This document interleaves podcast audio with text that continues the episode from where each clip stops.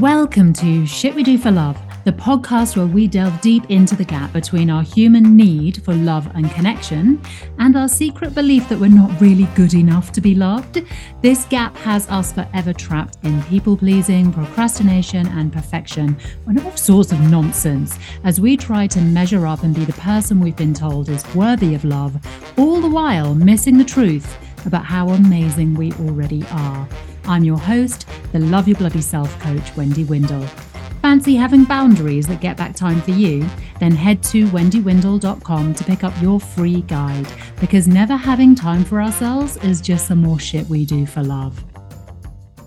When I was just a wee thing, well, I'm still a wee thing, I'm really short. So, when I was a child, I had trouble accepting the rules of this planet. I just didn't get it. I spent most of my time wondering why I was here and when my real people were coming to get me. And I'm not talking about like, you know, an adoption fantasy of like maybe I'm a princess and I was picked up by the wrong people. I mean, like, when are they coming to take me back to my home planet?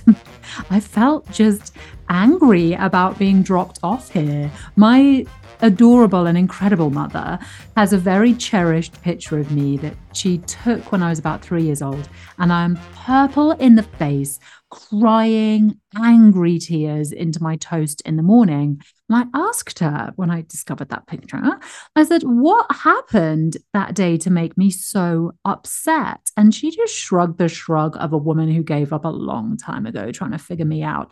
And just said, You woke up you cried like that every day that I woke you up. so she just, this is what that poor woman had to deal with just this angry, frustrated, crying child. And I have a lot of childhood memories where I am angry and frustrated to tears, cross in an absolute temper. And I learned to push it all down deep down in my guts and hide it. I learned that it's unacceptable. It's ugly. It's not ladylike to be, and especially not to show that you are angry. Then later, I learned that it's not spiritual, it's not useful, and it shows a shameful lack of self control to be angry. I spent most of my life repressing anger. And if you're listening to a podcast episode called How to Make Anger Your Ally, I'm guessing that you have too. Repressing our anger, smiling through gritted teeth, making them a sandwich when we want to stab the chopping board and storm out of the house, that is just shit we do for love. What if all the time my anger was a friend, an ally, who came to my side when I needed her most? Because all those times that I flew into a temper as a child or yelled at a teacher, yeah, or felt like swinging for someone, there was one underlying thought. This is not fair.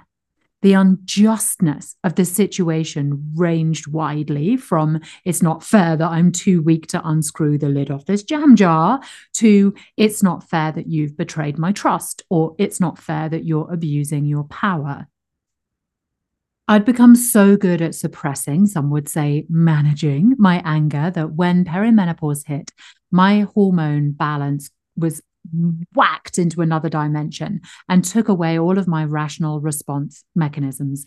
I was shocked at how suddenly angry, rageful, passionately inflamed I could become. And there was no holding it in anymore. Now, as Emily Barkley and I were talking about in the previous episode, reclaiming your raw in perimenopause, it's a good idea to rebalance your hormones keep snacks handy, and learn how to communicate so that we don't blow up bits of our lives that we actually like like our marriages. But I've discovered that this anger has always been carrying a message for me. And I suspect I'm not alone in that. In her brilliant book, Untamed, Glennon Doyle, um, am I the only straight girl with a huge crush on both Glennon and her wife, Abby? I don't think I'm alone in that either, but back on track. Glennon says that if you want to find your purpose in life, look for what you're angry at, what pisses you off.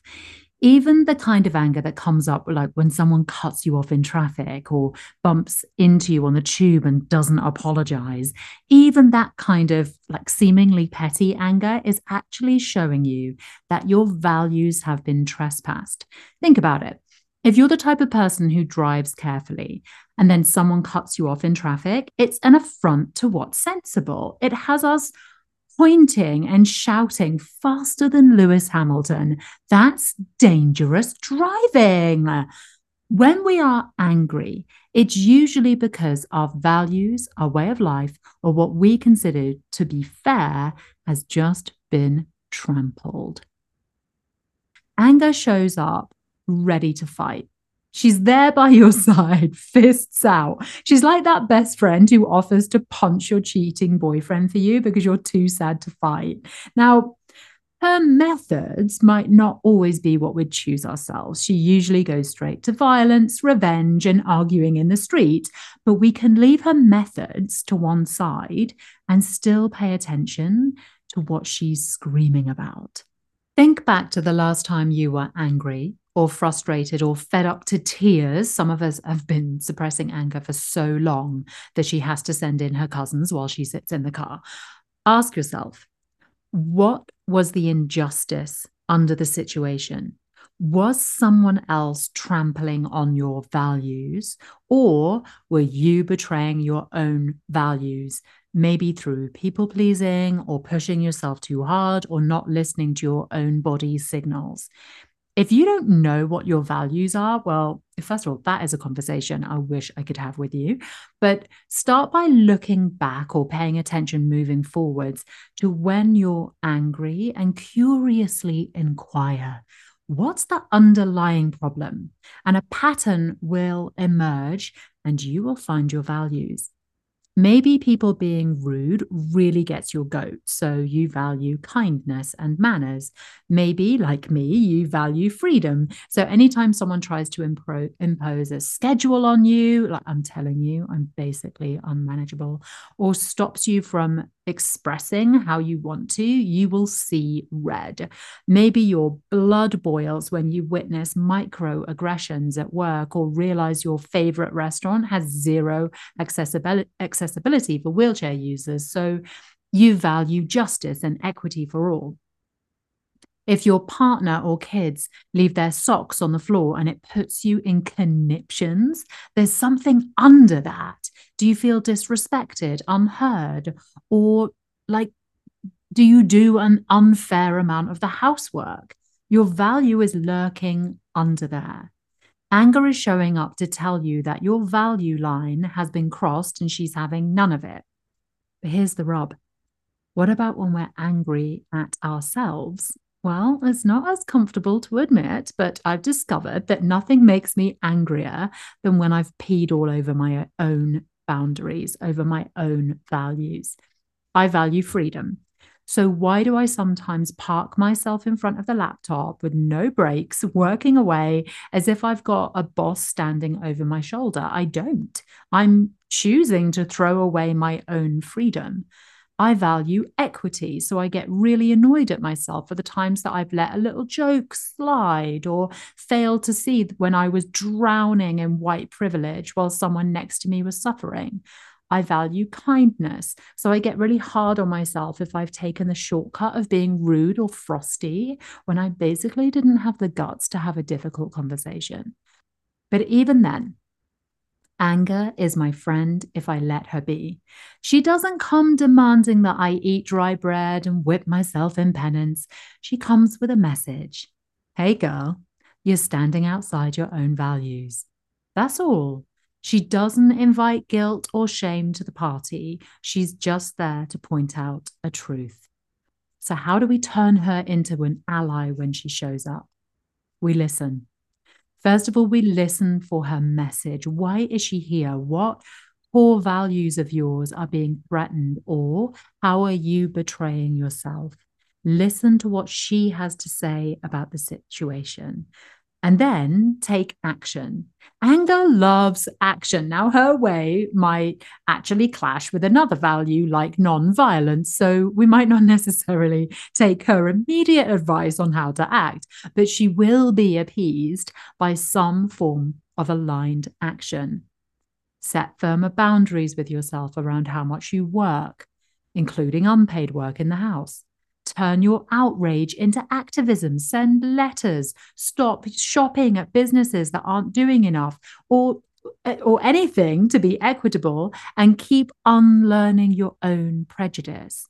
Start doing random acts of kindness and never be afraid to apologize if you made a mistake. But above all, treat anger like a friend with an important message, because that's where the real magic is being open to discover her secret message for you.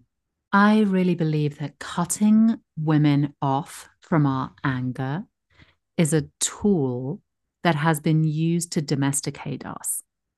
Don't be afraid of being angry. Don't be afraid of being upset or frustrated to tears. Don't be afraid of that rage and that energy that comes through you that is demanding change. Be afraid of why we've been taught that we're not to be angry. Be afraid of people who won't let you express that.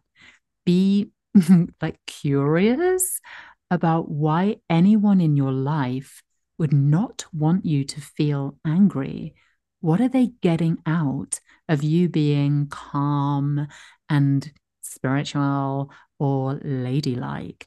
What's in it for them? Get curious. Curious about that and curious about your own anger.